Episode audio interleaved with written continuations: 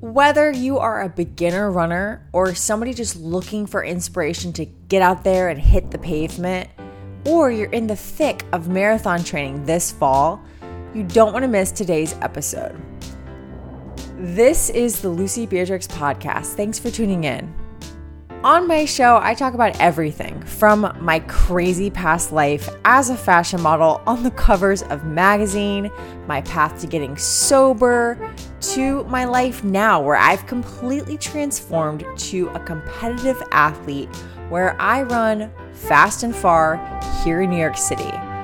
On today's episode, I'm going to be having a chat with you guys. It's another coach's corner talking about some more things that I've learned while marathon training for the Chicago Marathon this fall. So let's get into it. Thanks so much for coming back. Um, as you know, if you listened to last week's episode, I have been talking about unexpected things that I've learned about training and running and improving because at heart, I'm still a beginner.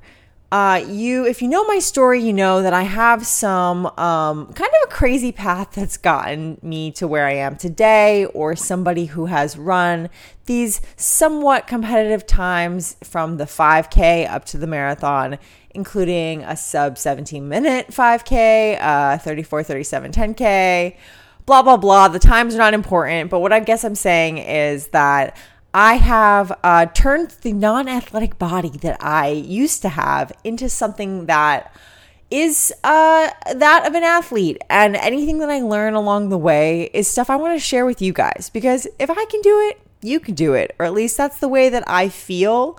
And that's kind of the style that I coach with. Um, I coach a lot of different kinds of runners, but um, I've coached anyone from beginners to more advanced. And what I've found is seeing things in my own experience has really helped parlay that to my athletes. Where if I believe in myself, um, it helps me believe in others, and I can see things happen for runners that I coach. And yeah, I kind of just like to say say to everyone that I coach, which you know, both the the one on one athletes that I have or people that I just give advice to, is that anything is possible and I've been at this running thing for long enough to have seen people completely change the the game for themselves. And what I mean by that is I have a friend, and this is someone, I'll, I'll just say who it is. His name is Mitch Amons. And this is somebody who, if you look into his story, he's someone that I came across a few years ago. He had a very similar path where he got into running a little bit later in life in his mid to late 20s. And he got really, really good really fast. And why I like his story is that there's this idea that we have an opportunity to rewrite our narrative if you put in the work. And so for someone like him, he's literally he he went from not really an athlete at all to getting sober and now trying to run a 213 marathon, which is a five minute mile pace for a whole marathon. That is pretty crazy. He's on his on track to do that. And so yeah, I would just say that taking these examples, he's not the only one that's in my life that I've seen um, have these kinds of like radical transformations. But taking these examples, having an archive of okay, well, it's it's possible and no human is limited, as Eliud Kipchoge would say. Um, I think it's important for us to have those examples. Uh, basically, I always say like in your back pocket, where you can just kind of like when it's hard, when it's tough, you pull it out and you go, "Whoa, wait a minute! This person completely transformed themselves." So maybe I can do it too. And just having that bit of curiosity of what if. That's everything. So I know I've been trying to like hold on to that as I've marathon trained this fall and I wanted to share that with you guys because it's something that I think about a lot. But so, yeah, let's get more into the nitty gritty of things that I want to share that I think are invaluable. It's kind of an extension of more unexpected training um, advice or thoughts that I'm having, since that's where my head's at as I'm running these 100 mile weeks and spending a lot of time running. So, yeah. All right. Ugh, I'm readjusting. as uh, it's funny, I like I have so much mileage in my legs. It's it's hard to sit on the floor as I record this lovely uh, episode. Okay, so I if you listen to last the last episode, you know that I've been running these hundred mile weeks and my mileage is there and I've been running with training partners. That's been everything. I haven't been on social media mindlessly doom strolling, scrolling or comparing with other runners and I've been um, doing all these things, but there's there's more. There's more stuff I didn't even begin to talk about because that's um, that's been this this experience this cycle. I've had so many revelations on how to run better and I want to share them with you. So, aside from what I just said, which was using the example of another athlete or people who have radically transformed themselves from non athletes to running fast, like my friend Mitch, I want to um, talk about how important therapy has been that is something that I never did. I was not, I was never in therapy. Like my whole life, you know, I've had a lot of things go down in my life. I was this crazy fashion model. I, you know, had all these, all these experiences over my long and winding path to where I am today. I never was in therapy, but you know, there was always whispers that, hey, maybe you should get into therapy, or hey, like that thing that you said on your Instagram, maybe you should be in therapy for that. And I was like, yeah, yeah, yeah, I'll deal with that someday. But therapy is for, honestly, my stigma that I had was therapy is for privileged people, and that I don't have the means to just spend money to have someone listen to me talk. And I don't know where that came from. I don't know how I picked that up growing up um, I, I I wish I could pinpoint the exact moment that I thought there I was above therapy, but I finally found the right therapist and surrendered to this idea that I don't know everything. And so um, I started going to therapy last, I think it was winter of last year, basically after I dropped out of CIM last fall, which uh, was a marathon I was training for last fall uh, and winter. And then I dropped out of this race. And basically, after that went down, I got in touch with this therapist who I think they actually found me. And I started talking about it. I started talking about everything. I started talking about my family and my upbringing and modeling and running and everything. And uh, honestly, it's been life changing. And I think it's just so important for us to have an outlet and a resource to talk about our challenges in order to think about and reframe this stuff. And it even just helps sometimes. So you talk about something that you're going through, then as things come up, you start to see them differently. And I know for myself, I have a lot of things that um, I'm dealing with in my life, but having that perspective or having someone to bounce off of, just having someone to hold my problems up to and say, What do you think about this? helps a lot because a lot of times the therapist doesn't even really give their opinion. They just help you kind of unpack it even more and help you determine what kind of relationships to keep in your life, what kind of relationships to leave. And yeah, it's been invaluable for my running because it's helped me get more uh, confident as well as hopeful instead of um, put myself down before I even give myself a chance. Because something I noticed, especially in this marathon cycle, is this idea that I would put up a wall about what I am capable of before I would even give myself a chance. And more often than not, talking about certain things would help me then go into workouts even more aggressively and manage to attack them and yeah, it's just been it's been insane to actually see. So therapy's been huge. Um, so aside from therapy, um, another aspect of this training cycle that's different or things that I've learned um, has been let me think. Oh, oh, oh I know. Uh, fueling. This kind of is an extension of therapy because I have kind of a funny relationship with food. I love food. I grew up in a household that really loved food. My dad was a re- reputable food journalist. And so I come from a background where food is something that I really like. But then obviously, I was in this crazy career where food became the enemy. And this was something that was outside of me, meaning that, like, once I came to New York City as this fashion model under contract with one of the best agencies in the world, food was something that was kind of, I, feel, taken away from me, or that this idea that the love of food wasn't allowed. And that's because some of my first memories moving here, I was this like kid from the Midwest, basically a teenager living on my own.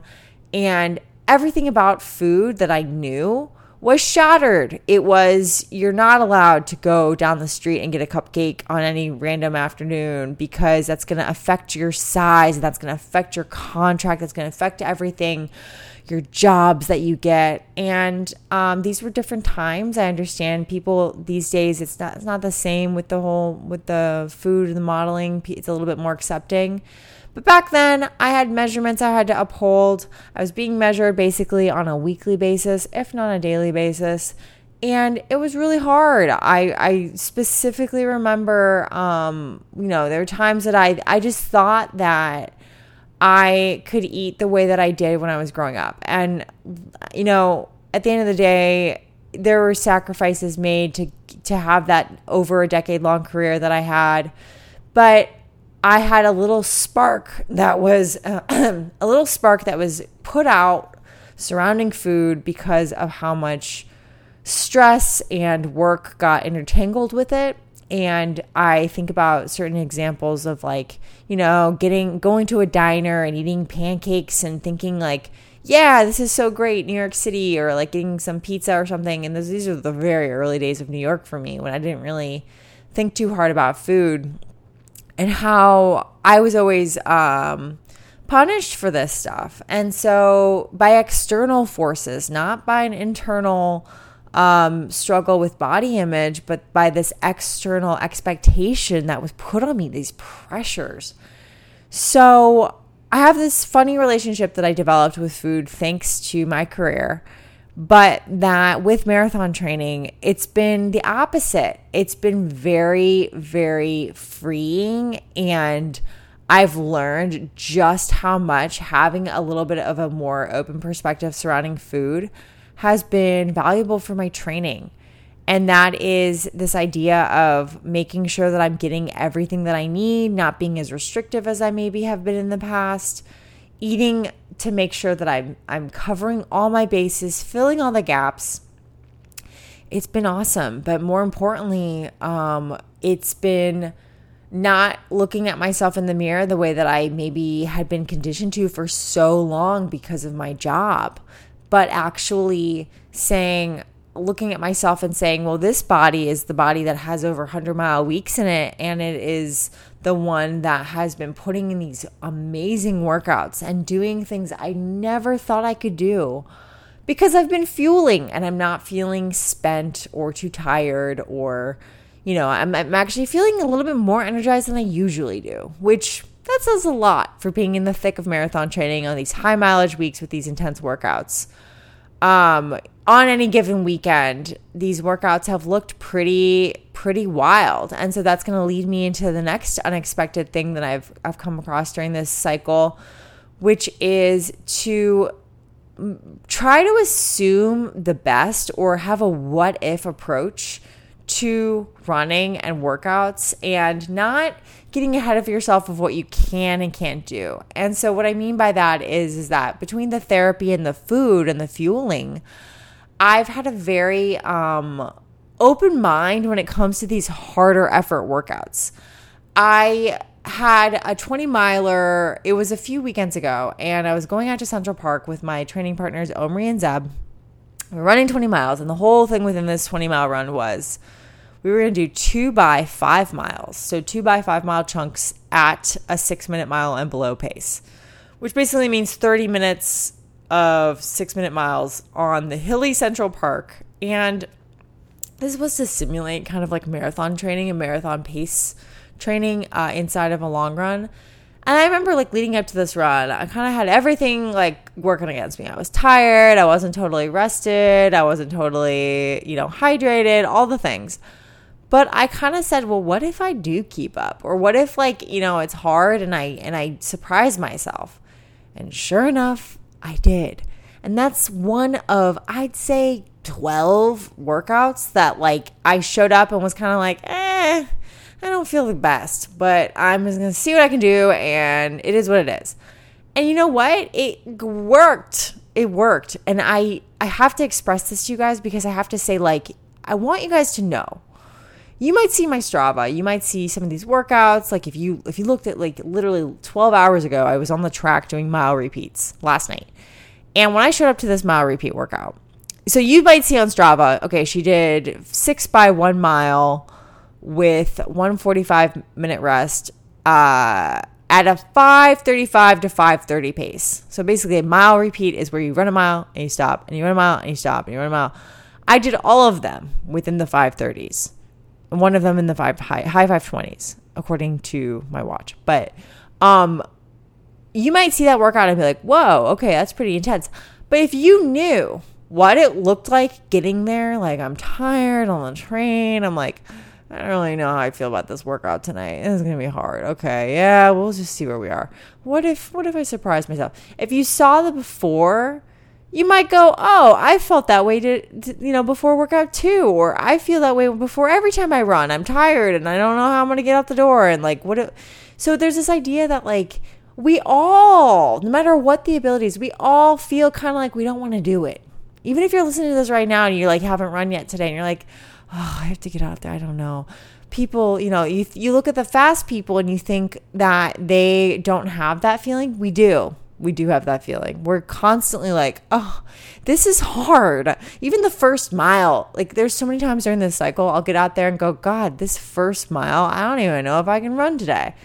But if you know that we all feel that and you just kind of have to get started to get it, get in it, it helps a little bit. And then you just think, oh, okay, it's supposed to kind of be like this. And that's why I don't make any decisions about the run. I have two rules. I don't make any decision about the run in the first half of the run. Like the first half, say I'm going to go run eight miles. The first four miles, I don't make any decisions about the run of like I'm going to stop early, any of that until I'm halfway through. There are times, there was a time earlier this week where I think I was supposed to run like eight and I think I got through six and I was like, I'm good. I'm going to go run. I'll go run later. And I was like, I'll just deal with this later. Not the most ideal situation, but I didn't make that decision until halfway through the run. So don't make any decisions in the first half. The other thing is to never make a decision um, during an on rep or during an uphill. What I mean by that is, is that like when I was describing that two by five mile long run that I did at race pace, during any uphills or during any of the on reps, I didn't make any decisions about the run. I didn't say, okay, well, this is going to be the last one or I'm going to cut this short or any of that. I just was like, just get through this rep and then during the rest, you can make a decision. You can say how many more. Because, like, you know, there are times when I've adjusted and I've gone, okay, I'm going to turn that six reps into five. But I make that decision during a rest, not during the actual rep. And um, that's just something that I kind of came up with during this cycle. And it's been working for me because it's like you don't make a decision when it's really hard. You make a decision when you're catching your breath and you're like, yeah, or you're over halfway through, or yeah. Uh, so what else? What other things have I learned during this marathon cycle? I have also learned, uh, this has come with the the therapy, has been that you have to separate your running from your personal life. And I have done a really good job of this where I've basically I don't care. It, it, this is actually something that kind of came up because it was we were doing a marathon simulation run on the West Side Highway, and I think we were running like we were doing thirteen point one, so we are doing half a marathon at like a six fifteen, meaning like ready set go. Every mile for the thirteen miles within this workout were in the six fifteens, if not faster. And I think I was like three miles in, four miles in. I turned to my training partner and I was like, it was like going pretty well, but I was like telling them about something that I was going through that was stressful in my daily life. And they were like, just shut up. They're like, no, we'll talk about this later. Like, stop. Like, because, you know, there's a time and a place during a run where you can be like, I'm going through this, I'm going through that, like life stuff, whatever. But during this workout, my training partner was like, stop. Like, because it was like personal. And I guess, like, I realized, oh, okay, we're in a workout right now. We don't have to keep, we don't have to talk about personal stuff. Like, let's just focus on the run. I was like, that's kind of important sometimes because I think it's good to separate your personal stuff. Everyone has a personal thing. Even people who are breaking world records. I'm sure they're like going through stuff and like it's this idea that you have to separate what you're going through behind closed doors and in your private life. Save that for therapy. Save that for um a, a, different time of day and just use your runs and say, This is when I'm going to check the box where I'm going to get out there, move, and you know, test myself, but n- nothing before or after the run matters. And um, I actually I do this with the athletes I coach too sometimes, where when I actually get into kind of like the intense Lucie Beatrix coach mode, where if someone shows up to a track and I've had this happen a few times where an athlete shows up and they have every excuse. Oh, I'm tired. I didn't sleep last night. I this, I that. I don't know. Blah blah blah. And I'm like, you know what? I don't want to hear about it. Everybody has an excuse. I have a million excuses. I don't want to hear about it. You're just going to run right now. You're going to commit. You're going to put your head down and do the work right now. And you can worry about that stuff. It'll be waiting for you when you're done. And yeah, it's a little intense. It's a little bit like I sometimes I hear myself kind of like I say that, like, you know what? If someone says I didn't sleep last night, I'm tired, it's right before a workout, and I'm like, yeah, okay, me too. it sometimes you need to hear it. like that's part of that's part of it. It's like there's gonna be there's going to be days like that. So trying to like limit those days, yeah, that's a goal. Like let's try to rest, let's try to eat, let's try to not be tired on underfueled or going through emotional stuff. But there's going to be times when you have that when you're getting ready to go run. So just know that. We all have that. So between therapy, fueling and reframing how I look at my body image, um, and having this separation of personal stuff and just using running, kind of treating it like a job and just showing up even when you don't feel like it. These are some unexpected things that have helped me during this marathon cycle that I wanted to share with you guys. I still have so much more to unpack. So keep tuning in. Thanks for coming back to my show. You can find me on Strava. I'm at, or not at, but I'm Lucie Beatrix on Strava. Um, uh, it's L U C I E B E A T R I X. Looking forward to seeing you guys there, seeing you guys out there on the course at the Chicago Marathon in exactly 17 days. Until next time, just be fast. Just win.